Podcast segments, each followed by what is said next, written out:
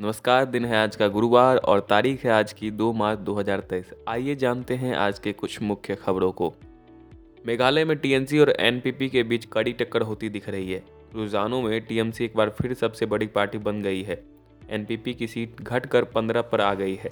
इसके बाद कांग्रेस तीसरी और बीजेपी चौथे नंबर पर चल रही है। त्रिपुरा में बीजेपी बहुमत से पिछड़ गई है। अब बीजेपी गठबंधन का आंकड़ा बहुमत से नीचे फिसल कर उनतीस सीट पर आ गया है। रुझानों में लेफ़्ट प्लस की सीटें बढ़कर 18 हो गई। जवाहरलाल नेहरू विश्वविद्यालय प्रशासन ने कई अहम फैसले लिए हैं। नए नियम के अनुसार परिसर में धरना देने वाले छात्रों पर अब बीस हज़ार रुपये का जुर्माना लगाया जाएगा। अगर कैंपस में कोई स्टूडेंट्स हिंसा करता है तो उसका एडमिशन रद्द किया जा सकता है, या फिर तीस हज़ार रुपये का जुर्माना लगाया जा सकता है। प्रधानमंत्री नरेंद्र मोदी आज रायसीना डायलॉग के आठवें संस्करण का उद्घाटन करेंगे। यह कार्यक्रम 2 मार्च से 4 मार्च तक नई दिल्ली के ताज होटल में आयोजित किया जाएगा। इस कार्यक्रम में इटली के प्रधानमंत्री चीफ गेस्ट के तौर पर शामिल होंगे। इस साल यह डायलॉग ऐसे समय पर हो रहा है जब भारत जी ट्वेंटी की अध्यक्षता कर रहा है।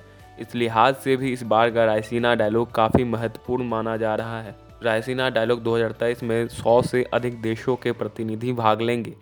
जम्मू कश्मीर प्रशासन ने जून अंत में शुरू होने वाली अमरनाथ यात्रा को इस बार श्रद्धालुओं के लिए और सुरक्षित बनाने की कवायद शुरू कर दी है।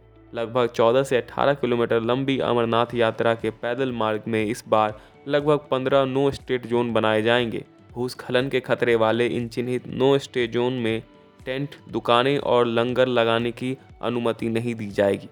दो महीने तक चलने वाली इस यात्रा के मार्ग में परिस्थिति के अनुसार नो स्टेजोन की संख्या बढ़ाई जा सकती है।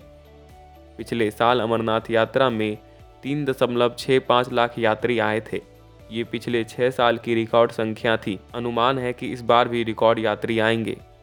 कांग्रेस नेता राहुल गांधी नए लुक में मंगलवार को ब्रिटेन पहुँचे। अपने सात दिन के ब्रिटेन दौरे की शुरुआत उन्होंने कैम्ब्रिज यूनिवर्सिटी में स्पीच से की। राहुल ने बिज़नेस स्कूल में छात्रों को संबोधित करते हुए कहा कि हम एक ऐसी दुनिया को बनाते हुए नहीं देख सकते जो लोकतांत्रिक मूल्यों से जुड़ी हुई ना हो। इसलिए इस बार हमें नई सोच की ज़रूरत है।